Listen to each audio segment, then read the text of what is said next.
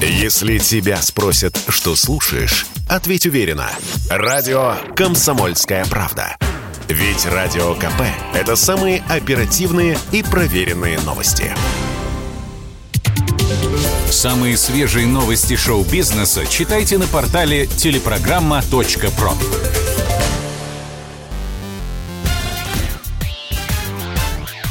Шоу-бизнес с Александром Анатольевичем на Радио КП.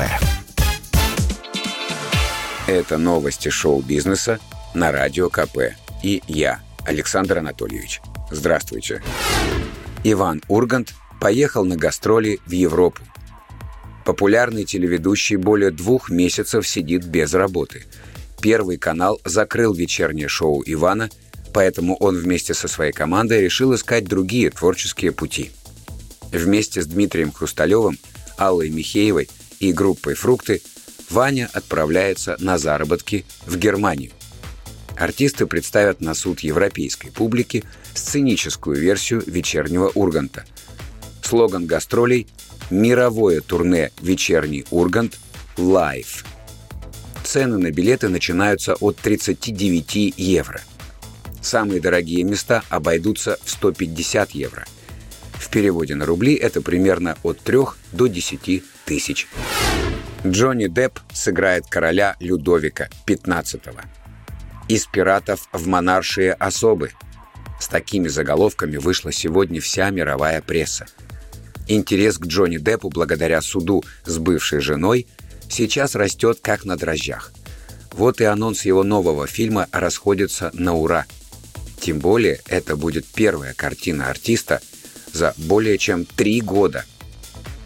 Джонни сыграет во французской исторической ленте про Жанну Дюбари, женщину, которая родилась в бедной семье, но сумела проложить себе путь в окружение короля Людовика XV, чтобы стать его любовницей.